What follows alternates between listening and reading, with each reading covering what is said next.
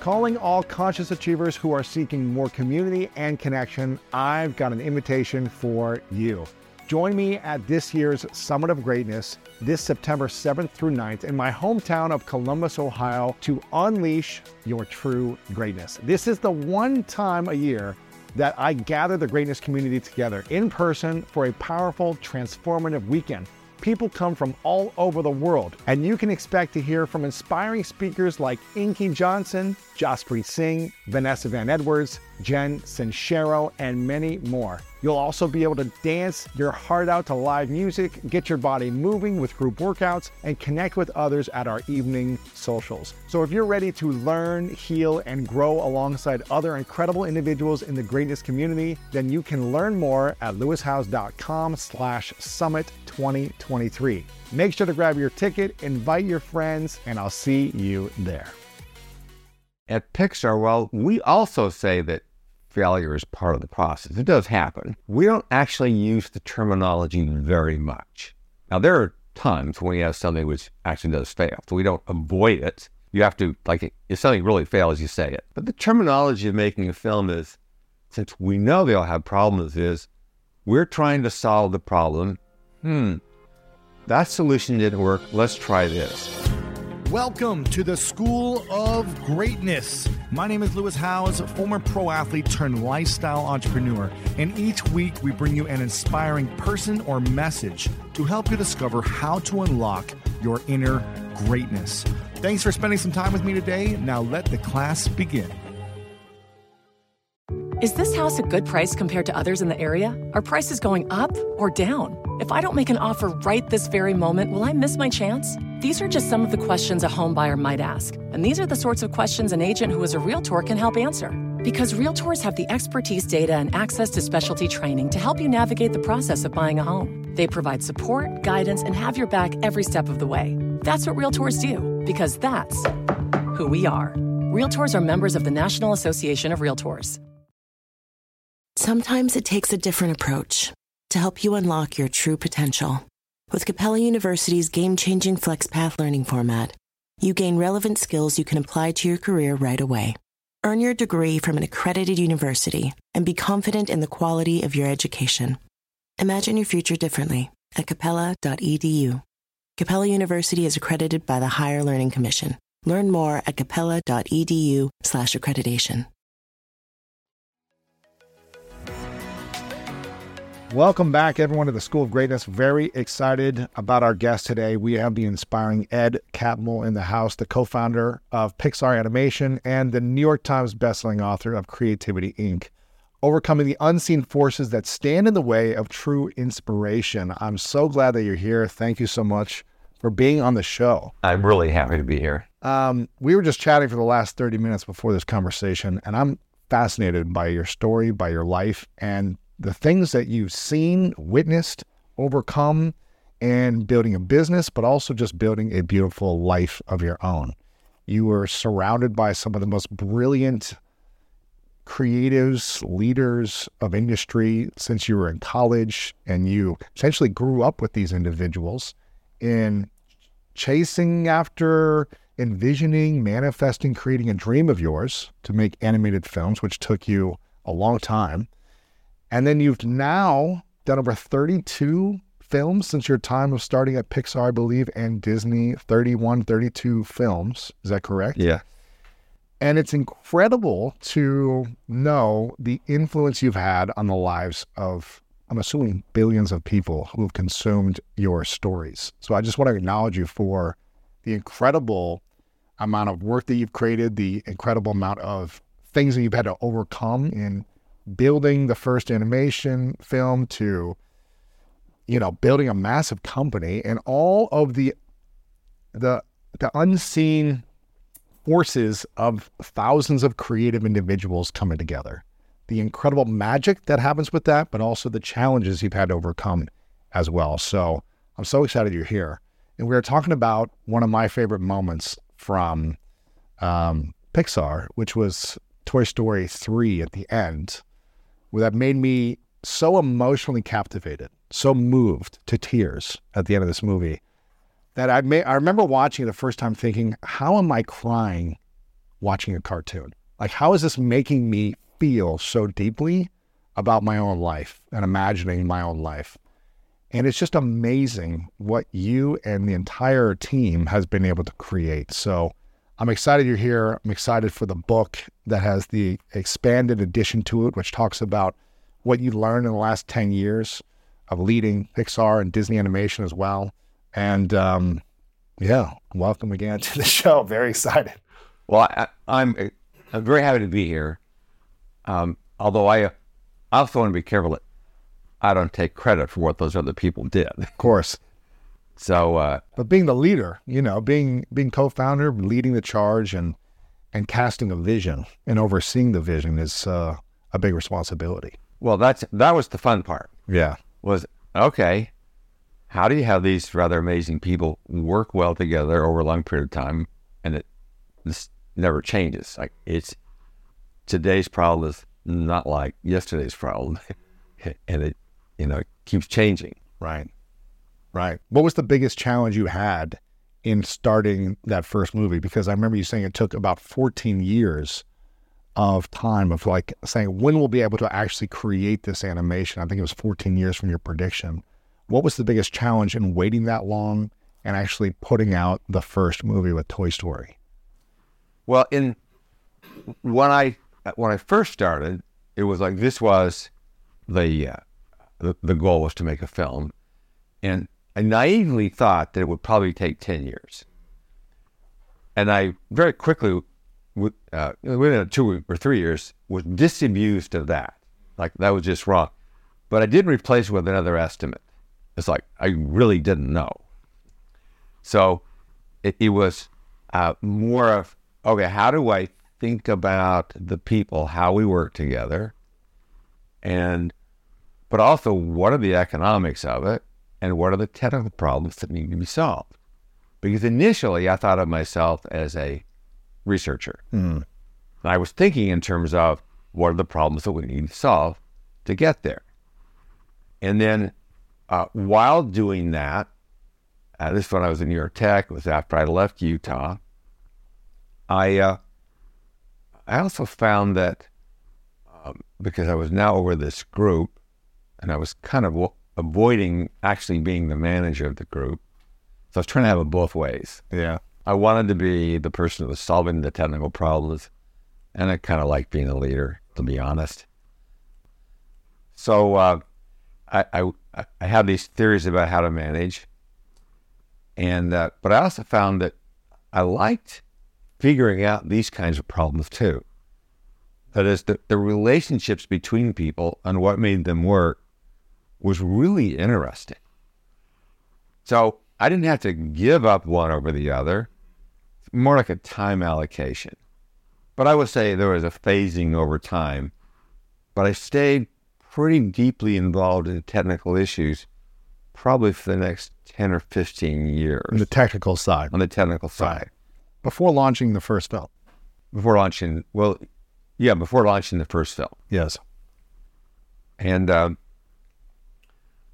because we have this uh, rather amazing group there, uh, and I uh, I had a I worked on having a culture like it was open, and we published everything we did. Now at this point, because we're new in the industry, there were some people who thought we're pretty close, and I just felt like, well, we're not close at all. So some people were secretive about their breakthroughs and I just thought, well, breakthroughs, breakthroughs, we're years away. Yeah. So the best thing to do was to publish everything we did and completely participate in this community. And I'll have to say that a, a lot of my, a lot of my deepest friends come out of academia because we go to the same conferences. We've known each other for 50 years. But by publishing everything, we also became the place to come to. So we were bringing in the best people. And then finally, Star Wars happened. And when Star Wars happened, then George Lucas was the first person in the film industry with credibility who thought that technology was going to affect the industry. like the number one. And believe me, we had tried. And to anybody else, we were utterly and completely irrelevant. It wasn't like they didn't think we could do it. It was they didn't even think about it at all. Wow. So George thought it was going to be possible. So he hired me in because we had this rather amazing group. This is late 70s now? Uh, this would have been, uh, yes, late 70s uh, because I joined Lucasfilm in 1979. Okay. And when I left New York Tech um, and I'm trying to create this environment, I realized at that point that half of what I thought was actually worked really well. It's, it became the foundation of what we, we built on. And half of what I thought was a complete crock. It didn't work at all. Right. But the most important thing for me was that when I went to Lucasfilm, uh, I came away with the insight that about half of what I did was right and half was wrong. I was going to hang on to the things that were right, but I was going to try something new. But I believed that my ratio of right to wrong would probably remain 50 50 and would probably continue to be true for the rest of my life, which I have found to be true. And it isn't as if I can have a way of keeping track. I mean, it's, you know, you don't really know how to put numbers to this, but I felt like the value to me was understanding that I was right, or excuse me, I was wrong more than I thought I was. You were wrong when you thought. Yeah. Yeah. So um, at Lucasfilm now, it's a new educational opportunity.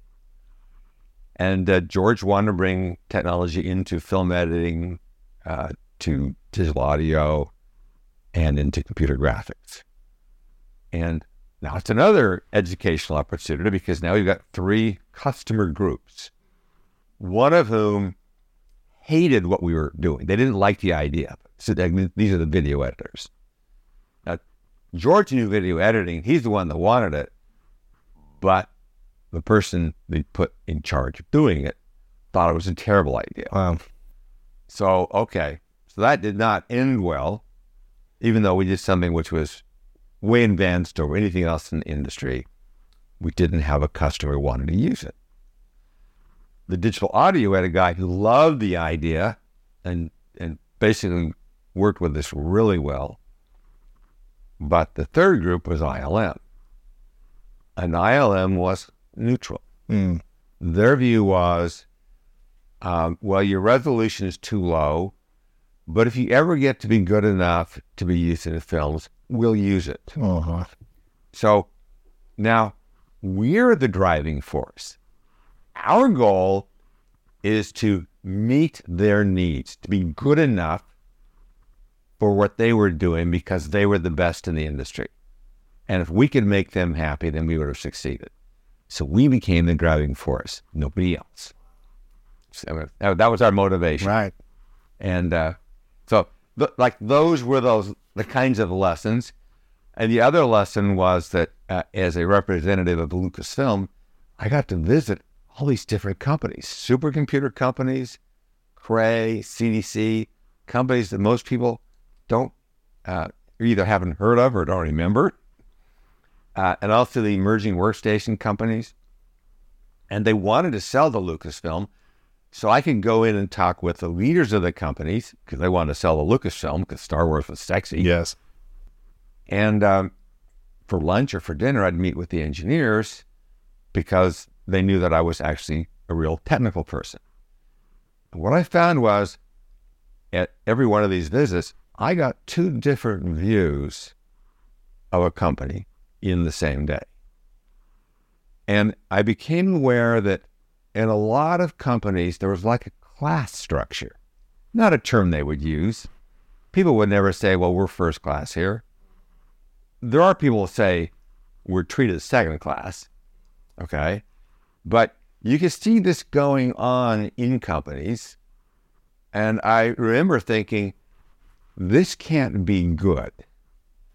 So as we continue to grow, and at some point we began to bring in artists, especially when we became Pixar, then the one thing that was clear to me is we needed to make sure that we didn't have a notion of first class and second class, that we really had to make sure right from the beginning that we gave the message of valuing everybody. Mm-hmm.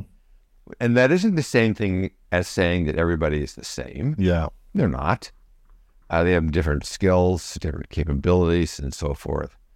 But the notion that some people are better than others or in different class, not a good thing. So the basic principle was um, that you you actually make the assumption that everybody can be better, not the same, but everybody can be better, and that that is not a high risk proposition. Mm-hmm. It is worth doing. So we basically we were learning as we were going through this, and then we got to the point where uh, George, you know, be, because he got divorced and uh, uh, his cash position was now completely different. Then uh, he needed to sell us. So this is a year-long stressful period for us. It's a, a very stressful period. But part of that was by this time we had reached a level of, of uh, quality because we had built some hardware in order to do high quality images that uh, that ILM was starting to use what we had. And so part of the deal as we spun out was they had the rights to use the software that we had, and they used it in the film. I think the, the first major one was The Abyss. Although we had done something earlier for them, like for Star Trek, there was that thing where you flew over the planet and it turned lifelike. Sure. So we'd done a couple of things for them, but um, uh, I found somebody to help run the graphics group. We were never part of ILM, but they needed somebody in ILM as they started that transition to digital technology. Right. Um, so we um, we were acquired by Steve Jobs. Wow. What year was this now? This would be 1986. 1986. Steve Jobs acquires you, and you'd known Steve before then. Well, I I met him once, and uh, and then he just disappeared. At the time, we were now starting to get sold. Now, I didn't know why he disappeared. Later, of course, I learned the reason was he was in this internal struggle, which resulted in him being uh, removed at Apple. So this was basically a public humiliation Yes. for Steve. And it, it largely had to do with the way he related with people. So uh, that's kind of the mythology around Steve. And I knew Steve when he was like this. That is, his behavior around people was not empathetic. And uh, that kind of behaviors is, is frankly kind of it's interesting and people like to tell stories about it and write about it. It's sort of like the bad boy behavior. Um, and it's unfortunate because it doesn't capture the arc of Steve's life, which is far more interesting and impactful. Instead, the focus on the outside, whether it was movies or writing about him or articles, was about a period in his life. And that was a period in which he was kicked out of Apple. He started Next Computer. And next, he did some brilliant things like his software choices, it turns out, were, were fundamentally, ultimately changed, not only Next, but later Apple. Uh, his hardware choices were questionable, and he made some poor business choices Sure. and, and and choices in which he thought these were really big wins, but I'm I was looking at them and thinking, oh, this cannot be a good idea. Right, right, right. But he bought you guys. He bought Pixar. So then then he bought Pixar after he got them. So we knew Steve when he was like that, but we didn't have any choice. Like we'd been spending a year. This was an utter disaster. I mean, it's a long story itself Sure, of sure. like the things he went through. But the, the end result was this, that Steve uh, acquired us. When he acquired you guys, did you were you excited or were you more nervous based on his personality from the past? Well, we were excited to keep alive and keep going. So that was the excitement part. The dream. Yes, and and Steve is like, he is. Uh, I mean, for us, and, and varied. I had a great relationship with Steve, so I think I worked for Steve longer than anybody else, Wow. and I never had an argument with Steve. Never. Never. Wow. We disagreed at times, but we never had an argument. One of my favorite parts about my job is that I get the opportunity to travel a lot. And in fact, I'm recording this right now while I'm in Mexico. And actually, I was thinking about something that I wanted to share because I get a lot of questions from so many people about different side hustle ideas. So here's one for those of you out there that are on the go a lot like I am or traveling a lot. When you're staying in your Airbnb on your trips, have you ever thought about how you could be making extra money by hosting through Airbnb while your home is vacant? If you're interested in an extra stream of income, Airbnb hosting is an easy place to start, and it's like giving your home some company while you're away. Your home might be worth more than you think. Find out how much at airbnb.com/slash host.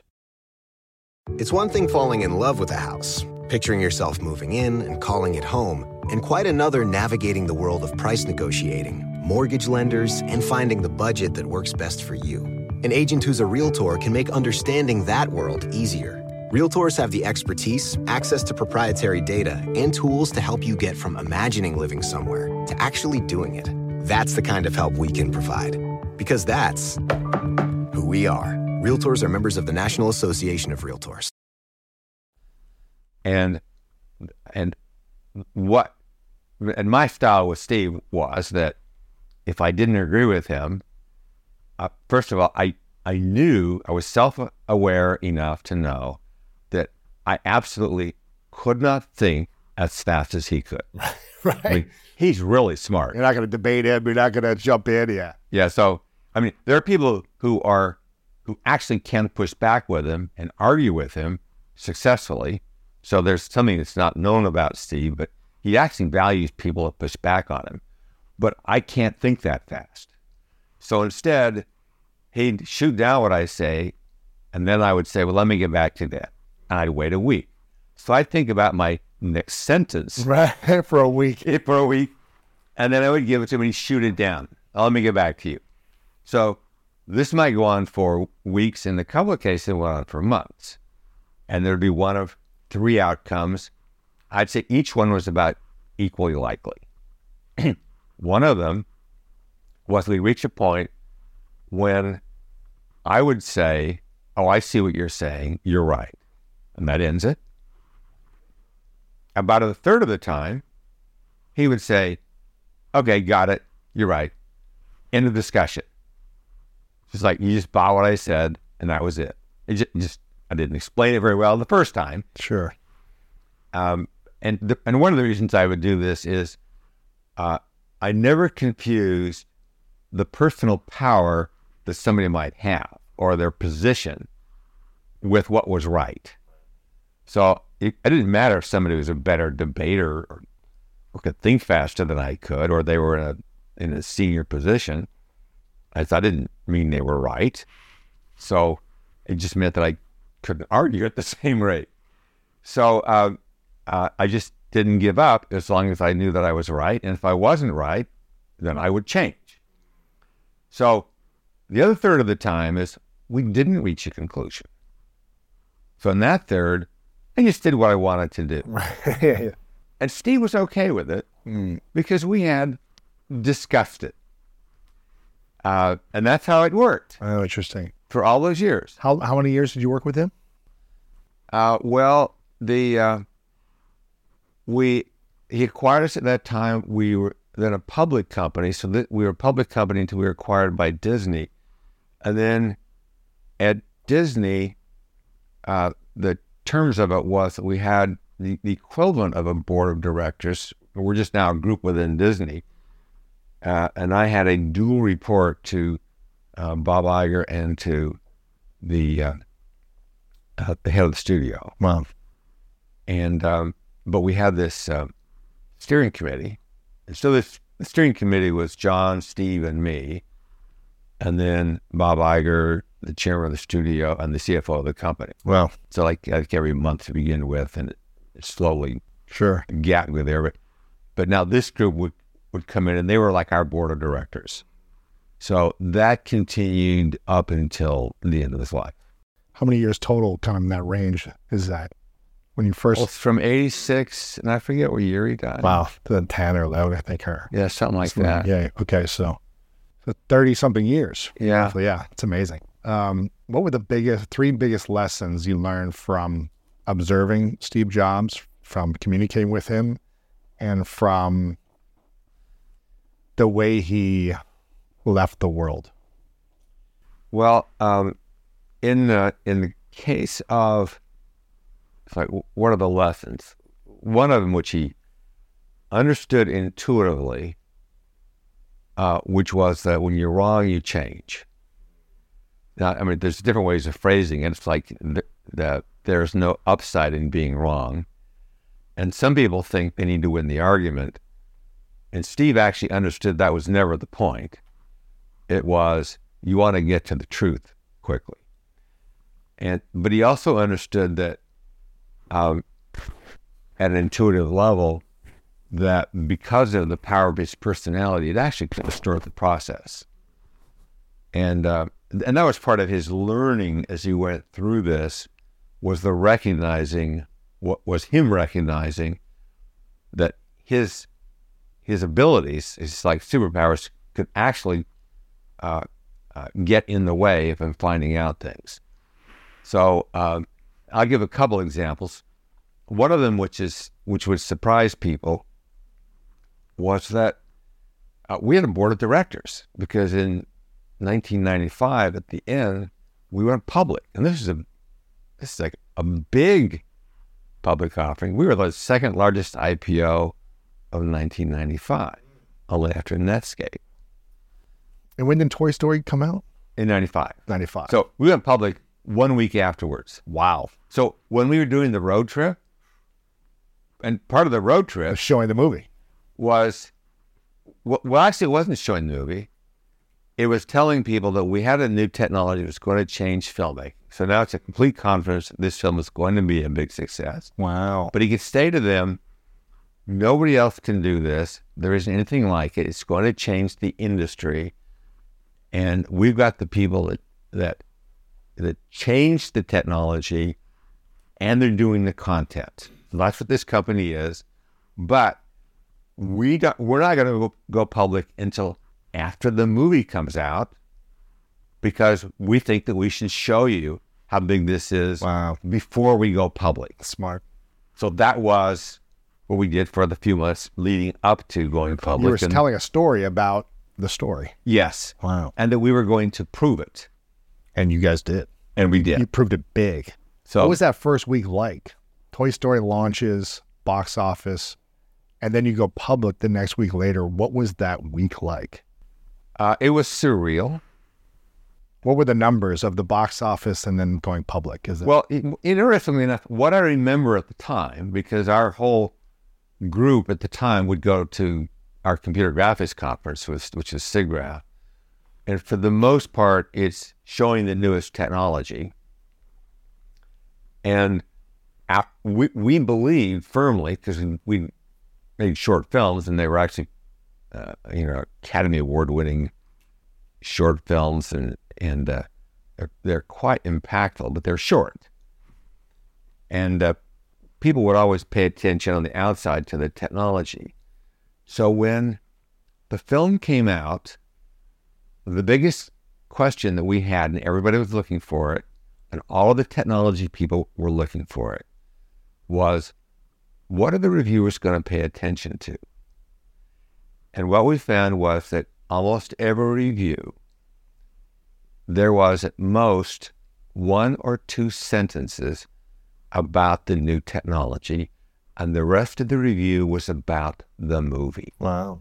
And that for all of us was like, that's the win. It did. It wasn't about the technology. It's about being a great movie. Yes. And if we had done that and we, we got people to buy into this world and watch it and feel it, then that was the win. And everybody understood it at every level in the company. Wow.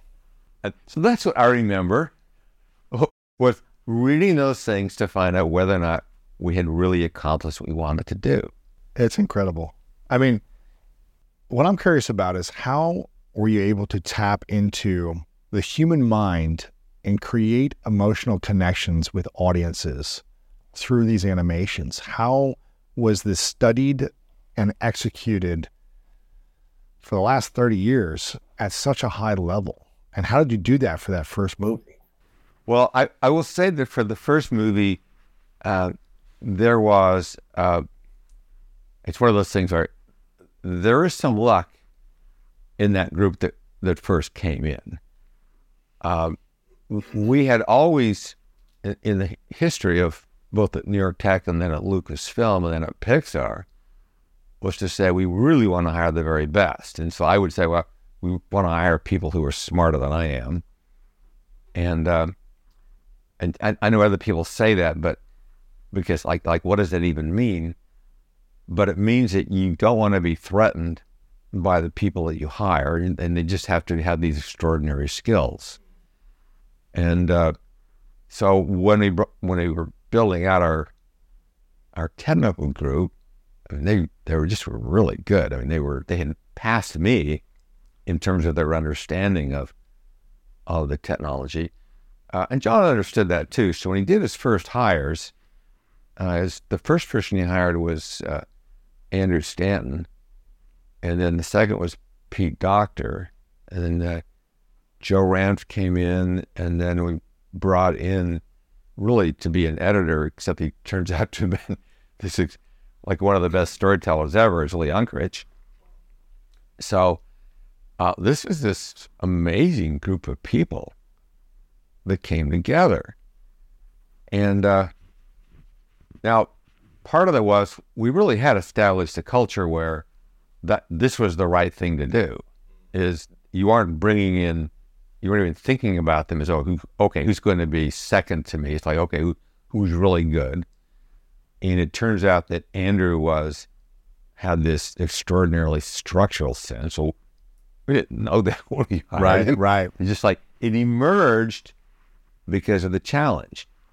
And Pete Docter had this this incredible emotional core, Well, and still does. I mean, so he you know, he went on to do Up, Inside Out. It- you know, it's like like getting the emotion right. It's like who he is.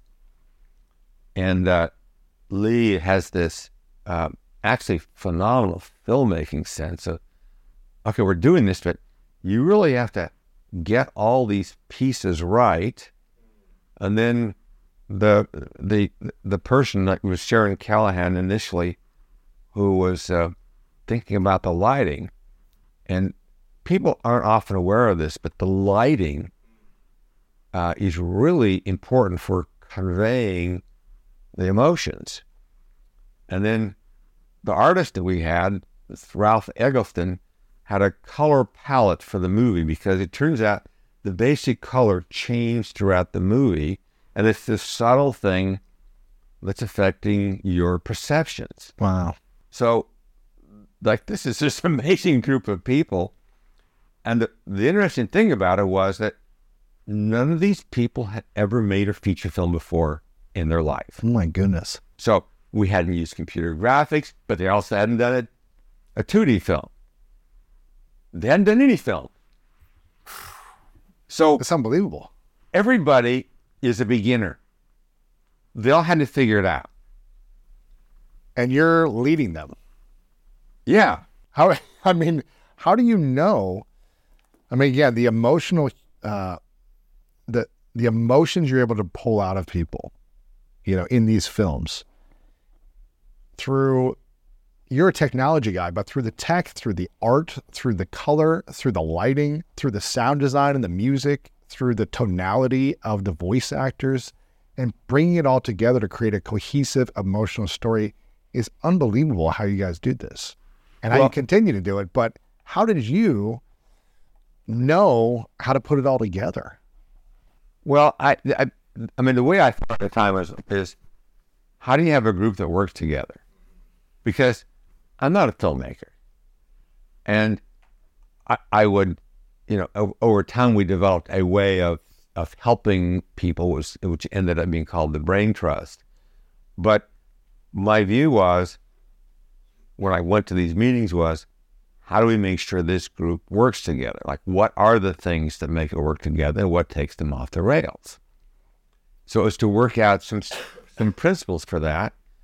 And it's fun to give notes to movie, but the truth was there's only one movie in all those movies that I gave a note that I felt so strongly about that I had to push really hard to get it in there. What was that? It was in Monsters Incorporated. What was the note? Well, the note was at one point near the end, the monster, Sully, has to scare this dummy, which is being videoed. It's like a training video. And uh, you may recall that when he does this, he then looks up and he sees that the girl's right there. And he scares the bejesus out of this little girl, Mm-hmm. the one he loves. And he didn't mean to do it. But the original thing, what she saw was that she saw him on the monitor. So I looked at this and I said, You can't do this because anybody that has a child remembers there are times when they may have done something that, that where their child was was in danger, either because of themselves or it happened to them. And when that happens, it sears into your soul and you never forget it for as long as you live. Wow. And that for Sully, he needs to see that he was the cause of the thing that scared her, that it was not good enough to have her see it by the monitor. So, and so there's some pushback on it. And, you know, I finally talked with Andrew, and so Andrew said, no, oh, no, this is actually critical to the film. And so and I just felt, so, oh, good. But that's it. Right. And, so I, I can look and say, well, I did one at least. One note in 30 movies. Yeah, yeah. And uh, but with, uh, but that wasn't my job. yeah. They're the filmmakers. It wasn't my job. It was to say, okay, is this working well together? Why is it derailing? When does it go well? When doesn't it go well? And so that was the whole time. And then when Jim Morris came in, initially over, uh, he came in as producer, and then he was our head of production, and then he was our general manager, and then he became the president. Uh, it was like we're both like, you know, we're in there just looking at the process and what works, what doesn't work, Right. and you're just evolving it Right. So over time. I mean, it's you, you got pretty animated during this uh, retelling story with Monsters Inc. What movie left you with the deepest amount of emotion when you watched it after it came out or in the process of making it? What was the the movie that captivated you the most? I'm sure it's hard to say which one you liked the most, but was there a moment in a movie that really touched you in a way based on your own life experience, different than the other emotional moments in movies? Well, it was. Um, uh, it, it's a little hard to say because the, any em- emotion in a movie connects to watching the people go through this. So I don't. I can't even watch a movie in the same way that others do because I'm actually seeing what took place. The Uh, creators, the producers, the everything before. That's right. Me, yeah. I mean, they're just, you know, these films all at the beginning have problems. It's just one thing after another. And we go through multiple steps and with different ways of, of trying to fix the problems. And in fact, it was one of the things I was, I, I wanted to like clarify with the, the expanded edition of the book was that, uh, you know, I, I talked a fair amount about um, you know, failure and how it's is part of the process. But I, I realized that we it doesn't actually capture what takes place because we all know that we learn from failures. And in fact, failure is kind of popular to talk about nowadays about a way of learning. The reality is is that we have two meanings to failure which are deeply built into us. So there's one meaning, which is that we know that we've had failures and we learn from them, and it's part of the process of learning. The other meaning is the one that we got in school, and that is if you fail a class, it's because you screwed up. you didn't work hard enough, uh, or you're dumb. All right. None of those are good meanings. Right. All right. Now you, you go out into business, bridges fail, relationships fail, uh, companies fail. And in politics and business, failures are used as bludgeons with which to beat opponents. There is real and palpable fear behind failure. All right. So if we talk about failure, then it is almost possible for most people to emotionally disconnect those two concepts. And so I realized that says that's what I observed that at Pixar, well, we also say that failure is part of the process. It does happen. Yes. We don't actually use the terminology very much. Now, there are times when we have something which actually does fail, so we don't avoid it. You have to, like, if something really fails, you say it. But the terminology of making a film is, since we know they all have problems, is we're trying to solve the problem. Hmm, that solution didn't work. Let's try this. So the iterative process is we're trying it. Let's try this. And uh, as long as the team is working well together, even if they haven't solved the problem, if they're working well together, we say, okay, keep going. It's a tough problem. And, uh, and they know that. They know we have their back. And uh, the, and the only thing, the, the only real clue we have that we have to do a major change is if the crew begins to lose the confidence that a leader can actually get them there. They may like the leader. And this is not, uh, you know, I like, I, you know, I don't like them. It's, it's more like I, I just don't have the confidence we're going to get there. And those things start to build. So we are aware of some of them because people will come and talk about some of the problems they've got. So you then start off how do we help the person? How do we supplement them? Could we add somebody to the team to remove somebody? What are the things we can do behind the scene to help them? And if we get to the point where we can't do it, then we'll do a bigger change. And we essentially have failed. And it's tough because we picked the person to be the failure because we believe they can do it because they're very good. So for them, it's actually a very difficult process to go through. There are any number of reasons you might consider selling your home to move closer to family, live within a smaller budget, or just wanting a change of scenery. Whatever your reasons, having to figure out all the various housing market trends in your area may not be what you signed up for. That's where an agent who is a realtor comes in Realtors have the expertise to help you find the right price and navigate the process to sell your home in a way that's right for you.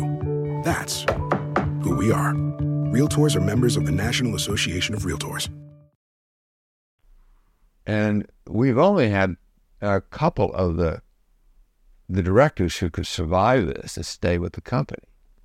And they're very valuable. And those who have stayed were actually incredible contributors but it's emotionally hard for them to go through. Right. Um, but one of those was we uh, was was with Ratatouille, mm-hmm. and the man who designed it conceived of the idea of, of a lovely man. He's really very good. In fact, the look of the film that you see came from this guy. Wow. But it, the film was stuck, and they couldn't get out of it. And so at that point, due to other reasons that were on of, you know, uh, Brad Bird had finished Mission, Mission Impossible. he did that later. Sure. He, he had actually finished uh, The Incredibles. Uh-huh. So we asked him to take it on. Interesting. And now, when the movie is stuck, do you mean it's stuck in the beginning stages, or it's in post production, or it's like the story needs it's to? the adjust? story is so the stuck. story's not complete yet.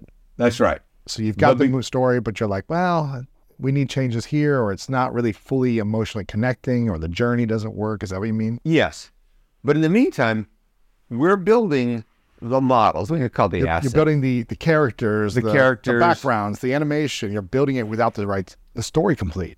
That's right. Wow. So, and there are pieces of it that we think are working, so we'll start to make them because you can't make the whole thing at the end. So you need to start to make You make it. like one scene like, Yeah. we like this part. We think this Yeah, will work. we think it's gonna. You're right. It's- We think it's gonna work.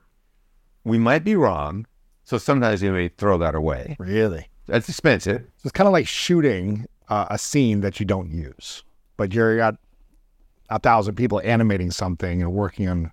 Yeah, Yeah, yeah. I mean, it's to try things. You figure them out. sure. because what is the lighting? What's the character going to look like? How is this going to to work? So they're doing all this work, but the, you can't go too. You can't get too far ahead of yourself. You don't have the story complete. Yeah. So it's it's a, a tricky balance, but it's always a tricky balance. Yeah. You know, life is a tricky balance.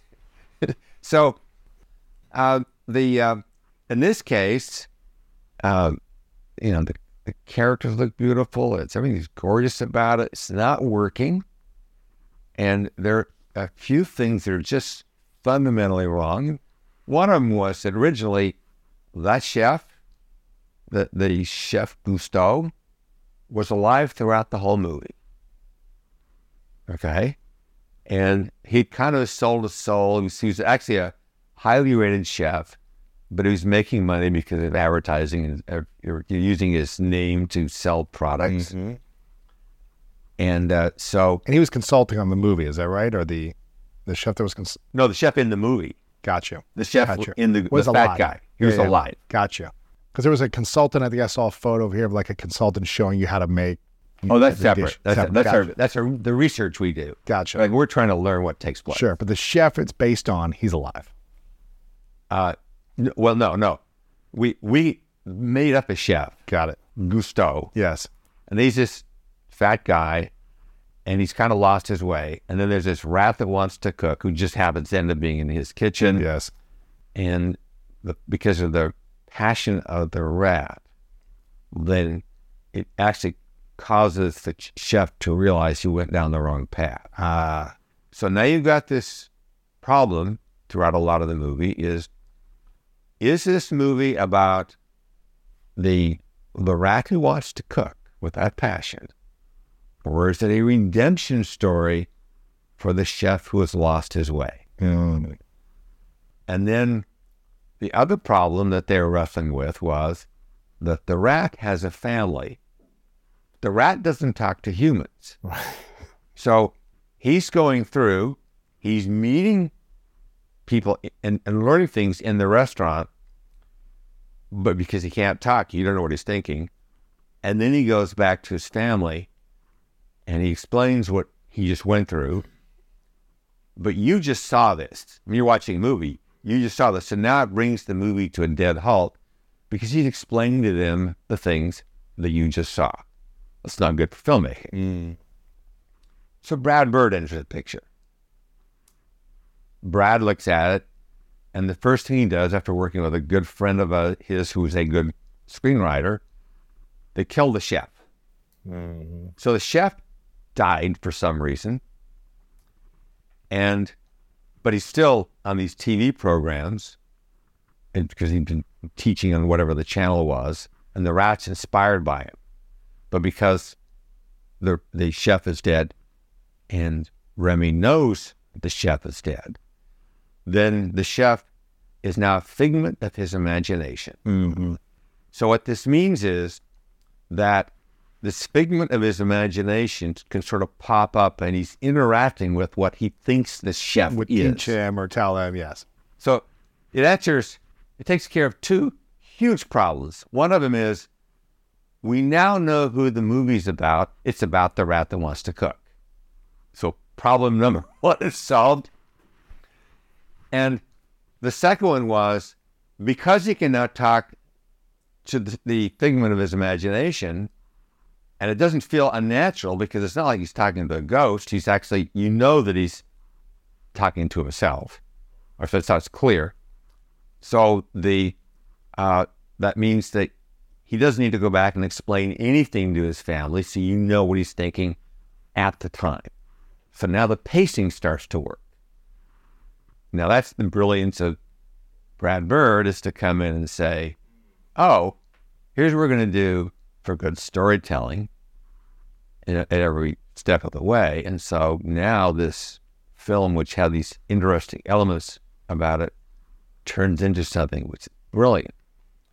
And then Brad has has oh, has his own take about art and what it means to critique art and its impact of it. And he puts this in the movie. Because you're watching this movie thinking, well, like, where's it going? Because a rat can ne- never really run a restaurant in Paris. Like, is it going to happen? So that's what makes it hard. So he takes this hard concept and he turns it into this thing at the end, which is profound. Mm. And then when the audience sees it, it's like, oh, I didn't see this coming, and this is beautiful. And so what I remember about the movies is actually going into the audiences because I remember we went, we had the big opening in Paris, Wow. It's cool. and I would would get to that moment, and what I would do is I would turn around and look at the audience. And that was the rewarding part. As they're watching the final scenes or the whole movie? No, it's it's, it's that final scene. Yeah. Well, I'd look at them, and they were going like this. Because they didn't see it coming. That's incredible. and it was that's what it was. It was incredible. And then like because so that's rewarding when something like that happens. And uh, Was there ever a time you you cried in your own watching your own premiere oh, I I well I did for because of Toy? Story three Really? for Toy Story three, and I did for Coco. Oh my gosh, that's my favorite movie. Coco's. A, I've got a Mexican girlfriend, and so uh, her whole family is from Mexico, and you know, just whenever they come over to our house, it feels like I'm in Coco, in America. And whenever I go to Mexico, it feels like I'm in Coco. So for me, that's one of my favorite movies of all- all movies. It's incredible. Well, that was you know it was uh, Lee Unkrich. It actually created a problem because it was so good that afterwards Lee says, "Where where do I go from here? It was unbelievable. Uh, but uh, you cried in Coco. and incidentally, he he directed both of those films. wow, you cried in Coco. Oh yeah. What part made you? Well, it was um, uh, the, the thing about any good movie of this sort, or the kind of movies that we try to tell, is that you are trying to connect to our own personal emotions, but you're also trying to bring in something new and original. Because to be honest, there's unfortunately sort of this bias against the Mexican culture because what do people hear about on the news in terms of immigration or various things at the border? But they don't represent Mexico. And they don't represent what takes place like in southern Mexico with, you know, the Day of the Dead. I mean, if you say the Day of the Dead in America, it's like, oh, it's kind of odd, you know, the Day of the Dead. Um, so, but it means something entirely different there. It's like the respect for the people that came before us. That's what it's about. So, and you actually get that in the movie. So they went down into the villages in in southern Mexico, and they spent a lot of time Wow. getting to know the people, talking with them. Uh, we had a a group in California. They were like Mexican advisors because we wanted to get it right. And essentially, you've got these people from North America going down into to Mexico. I mean, they're in North America too. So you got people, uh, you know, from, from America going down. Well, how are they going to tell that story? So they work really hard to try to capture that. The same was true with uh, like Moana. It's like you Another great in movie. Incredible. And you you actually try to get something from the culture because you don't want to work off the biases. Right. You don't want to work off of what other people are thinking. And uh, and, and the same was true with Ratatouille. It's like, you know, we all know cooking in the home. We watched our parents cook or we cook. We watch the cooking channel. You can see the chefs in the kitchen. But what is it like to actually be in a highly rated fancy restaurant in any place? What's the culture like? We don't know that. So for for for Ratatouille, they went into the into those restaurants and got to know them, and they also were given some work. Like at the French Laundry, they actually spent time in the kitchen, and they were given jobs to do. Wow. And so they were capturing that. Now, what's interesting about it is that is even though we know a lot about cooking, we don't know whether or not what they're saying in the kitchen, the way they're acting, is true. All right? We just don't know. But they sense that it is. If you've actually done your research and you put that in the film, then they there's something that is conveyed to people because you took the time to find out something new and original. So in the case of of Coco, it was to go down and find out how do they feel about it? What are they doing? What are they thinking? And uh, I remember this is when, when the movie came out because we went down to the the premiere, and one of the things I appreciate is that when Americans make movies about Mexico, they don't know the difference between the the Mexican broad brimmed hat and the Spanish one. So they like to interchange them. But in Mexico, they know. So they went down there and they wanted to get those details right. And most of the audiences, they wouldn't know. But they felt like they needed to have the people who would know know that it was right. Sure. What was what was a part of the movie that emotionally captivated you the most in Coco? Well, it was I mean, because the intent was it actually is the respect for these people that came before. Like, and because it was real. You know, he'd learned something, he figured out something about the people that came before him. He also felt like he was he was able to fix some um, uh, some things that were wrong. Um, but interest, it, it, it was also emotional for me for a couple other reasons too. Uh, one is in the storytelling was that uh, initially Lee was going to make this as Pixar's first musical because Pixar really doesn't have musicals in their DNA. Disney does, and Pixar doesn't. But and one of the things I want to make sure is that we didn't try to make one studio like the other. We also weren't trying trying to say you have to be different. So they had to evolve in their own one, so, in their own way. So if, if one wants to make a musical, then they can.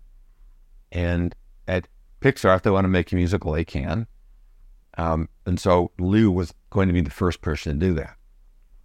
So we got these brilliant two people who also had, had done something down at, at Disney. So, I mean, they were, you know, good and close, and we worked with them before.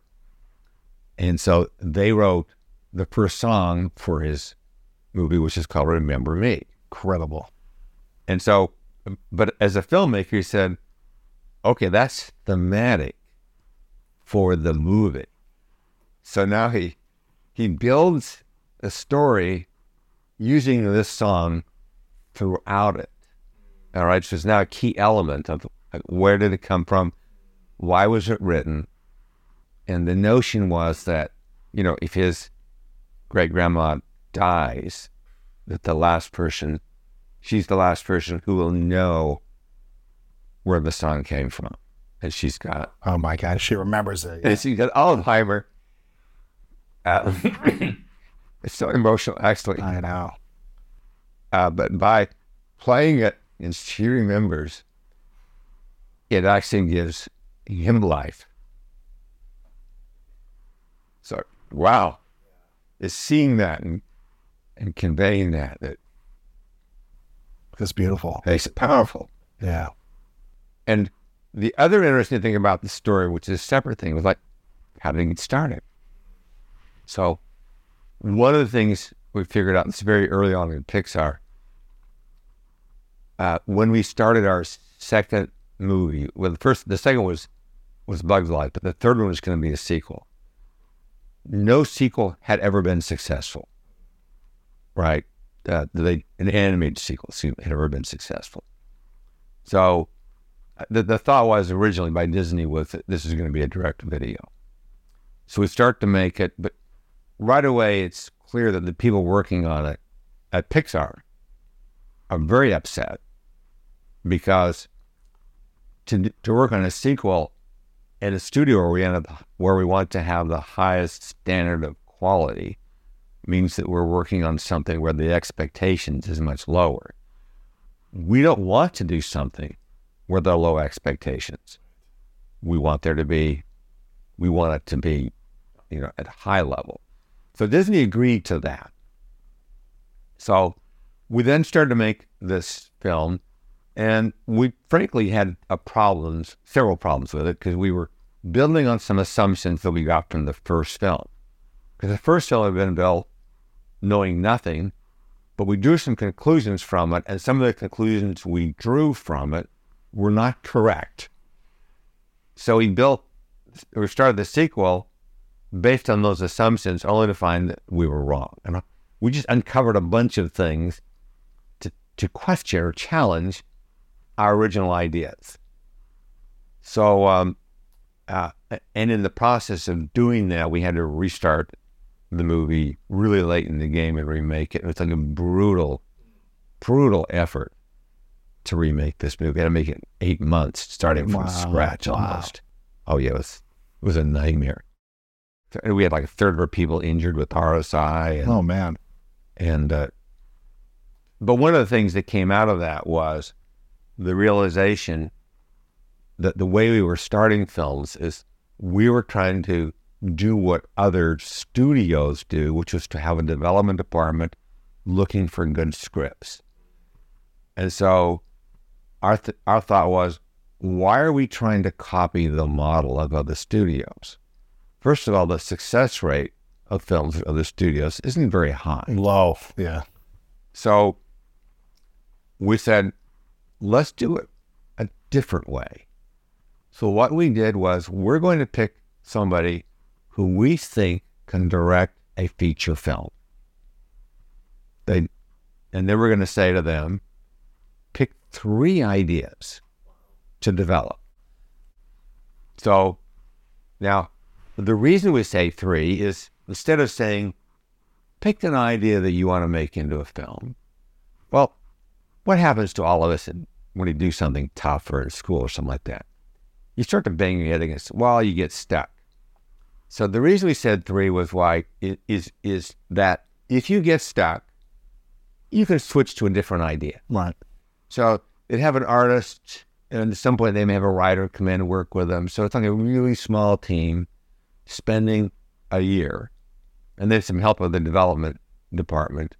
We still have the development department, but they were no longer they were no longer looking for scripts to turn into movies. Their job was to help support this small group. So they read scripts, but all they were looking for was good writers who can join the team.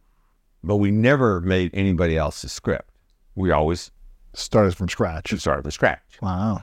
So they would then spend that year going back and forth between their three ideas. Hmm. And at the end of the year, they would come in, you know, the two or three people who were now the leaders over this, and they would pitch it to the creative leadership of the company, say some of the other directors. So there may be like 10, 12 people in the room. These three ideas. The three ideas. And the way this works is there's a story room, uh, which holds, whole uh, there's a table in the middle. And you, so essentially you can hold like 12 people in the room. And there are two long walls and there's storyboards along the wall and they would cover them up. So they'd put the material, the conceptual ideas for the film on the wall, and they'd take like 20, 25 minutes, present the idea, there'd be a brief discussion on it, and then we then we'd go through the three films.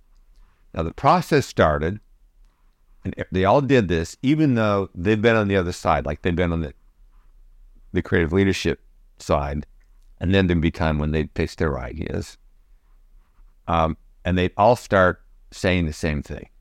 They would say, I love all three ideas equally. right. It doesn't matter to me which one you pick. Now, it's not true. Um, they do like one better. And the debate when they leave the room is not which is the best idea to make in the film. It is which one do they really want to make? And I think we've always called it right because we'd come back and then go, yes. I was hoping you'd pick that one. Uh, sure. But in the case of Coco, Pete came in and he pitched an idea which is related to an idea that he pitched before he did Toy Story 3. And then when we got when we had the ability to make Toy Story 3, he was asked to direct it, and so he switched over along with the writer he'd worked with, um, Michael Arndt, brilliant, uh, brilliant writer. And they developed a good relationship. Um, so they were, so so basically, Lee was pitching that idea they originally had. Then he pitched his second idea, which was to be a full-on musical, an interesting concept, challenging concept. And then the two walls were up, so then we go into the other room. So we open the door, and when we open the door, um, the table, the ceiling, both walls, and the end wall are filled with Mexican artwork. Really? So there isn't a single word that's said, and everybody knows which movie we're making. Yeah, there's there's a poster bows of the first two, but this one is a whole experience. That's right. You walked into Coco World. That's right. You walk in the Coco world. Wow. Now, the interesting part, which this is the way it works, is the final movie actually was very little like that first thing. Hmm. It didn't matter Right. because you, you start off with the concept. You're going to learn something. the whole idea of all these trips to Mexico Yeah. was to learn something because everything else is sort of based on, you know, kind of things you knew Right. because you're interested in their Stereotypes, stereotypes and so forth. So you expect it to change pretty dramatically in the process of doing it. So when he pitched Coco, um, and you guys went back and decided like, okay, this is the movie we're we're choosing of these three. Was there a debate, or was everyone just like, oh, we know he's the most passionate about this idea. Let's run him one. Let's let him run with the thing he's most passionate about. Uh, well, I think in that case there were there probably wasn't any debate. I would say with others there is some question about okay, which which one is it? Mm-hmm. Um, the uh, but that and that's probably more than normal. Like maybe a little debate about it. Um, Right. and also not everybody goes through the process. Like if if Andrew Stanton says he wants to make something, it's like okay, Andrew, you can make whatever you want. I hope today's episode inspired you on your journey towards greatness. Make sure to check out the show notes in the description for a rundown of today's show with all the important links. And if you want weekly exclusive bonus episodes with me as well as ad-free listening experience, make sure to subscribe to our Greatness Plus channel on Apple Podcast. If you enjoyed this, please share it with a friend over on social media or text a friend. Leave us a review over on Apple Podcast and let me know what you learned over on our social media channels at Lewis Howes. I really love hearing the feedback from you, and it helps us continue to make the show better. And if you want more inspiration from our world class guests and content to learn how to improve the quality of your life, then make sure to sign up for the Greatness newsletter and get it delivered right to your inbox over at greatness.com slash newsletter. And if no one has told you today, I want to remind you that you are loved, you are worthy, and you matter. And now it's time to go out there and do something great.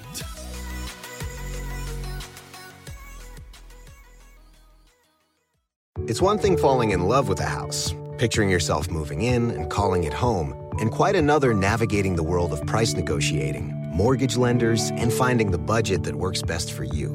An agent who's a Realtor can make understanding that world easier. Realtors have the expertise, access to proprietary data, and tools to help you get from imagining living somewhere to actually doing it. That's the kind of help we can provide. Because that's who we are. Realtors are members of the National Association of Realtors.